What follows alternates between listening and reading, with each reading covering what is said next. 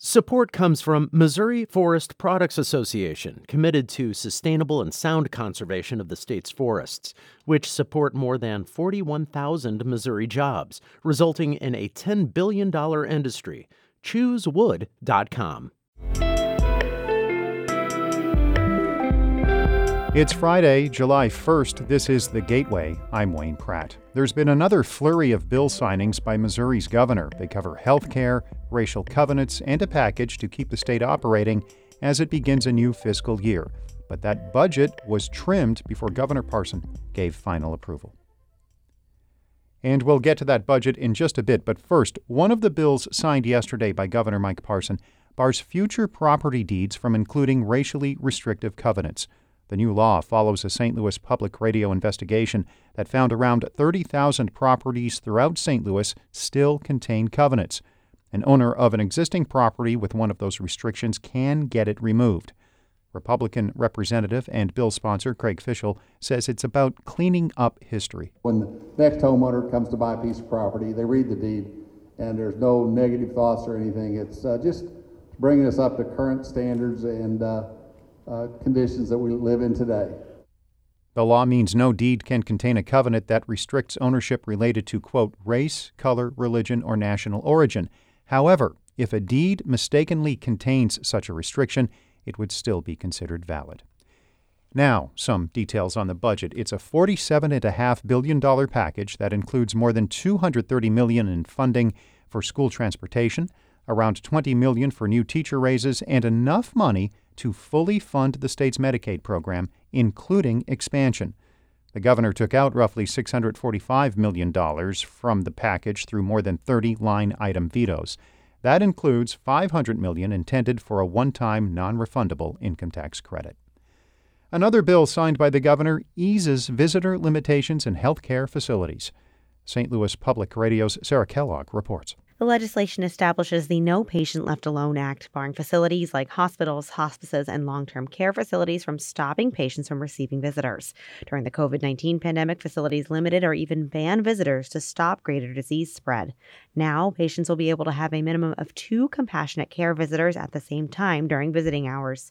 Senator Bill White said the pandemic revealed new areas where policy was necessary. There's no acceptable reason why you have patients dying without their spouses, uh, without their children, being isolated for periods of time. The bills received criticism for taking away healthcare's facilities' ability to create their own policies as they navigate unforeseen situations.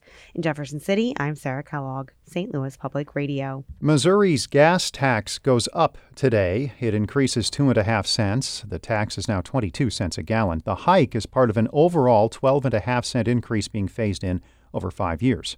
Illinois residents can expect some moderate tax relief starting today. Alex Degman reports. The one percent grocery tax will be suspended for a year, a planned two percent increase in the state's gasoline tax postponed until January. Governor J B Pritzker also says the earned income tax credit is expanding, but that's permanent. That will put an additional one hundred million dollars per year back into the pockets of working families who need it most. The state's also offering income tax rebates. People who made less than two hundred thousand dollars last year will get a fifty dollars check. Married couples earning less than four hundred thousand dollars will get one hundred dollars. Property owners meeting certain income requirements can get a five percent refund on their property tax bill up to three hundred dollars, and those checks will be cut automatically based on your twenty twenty-one state tax return. I'm Alex Degman. One of the major Republican candidates for Missouri's open U S Senate seat is supporting the state's almost total ban on abortions. U S Representative Vicki Hartzler says she's happy the Supreme Court upended Roe v. Wade, a ruling that banned abortions in Missouri with the exception of medical emergencies.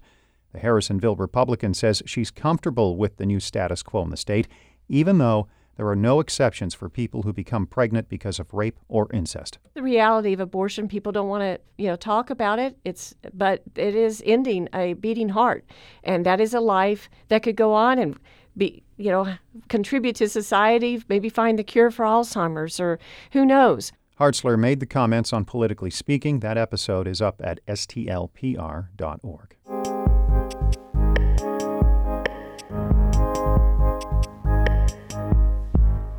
Here are some of the items we are following today in the Saint Louis Public Radio newsroom. There will be more out of Jefferson City. Governor Mike Parson is planning a news conference to discuss some of the remaining bills passed during this year's legislative session.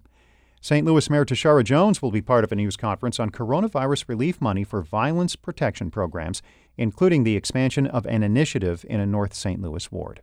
And Congresswoman Cori Bush will be on Saint Louis on the Air. The Democrat will discuss what she's pushing for in Washington now that Roe v. Wade has been overturned.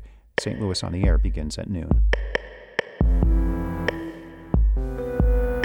The Gateway is a production of Saint Louis Public Radio, a listener-supported service of the University of Missouri-Saint Louis. Music by Ryan McNeely of Adult Fur. No podcast Monday. We are taking a break for Independence Day. Canada's version of July fourth is today, Canada Day. So we're going out with arguably the best rock band ever from that country, the Tragically Hip. I'm Wayne Pratt. Have a great weekend. If there's a goal that everyone remembers, it was back in old seventy-two. We all squeezed the stick and we all pulled the trigger, and all I remember is sitting beside you. Support comes from the Missouri Forest Products Association, committed to conservation and careful management of the state's forests to make them more resilient and better habitats for wildlife. Choosewood dot com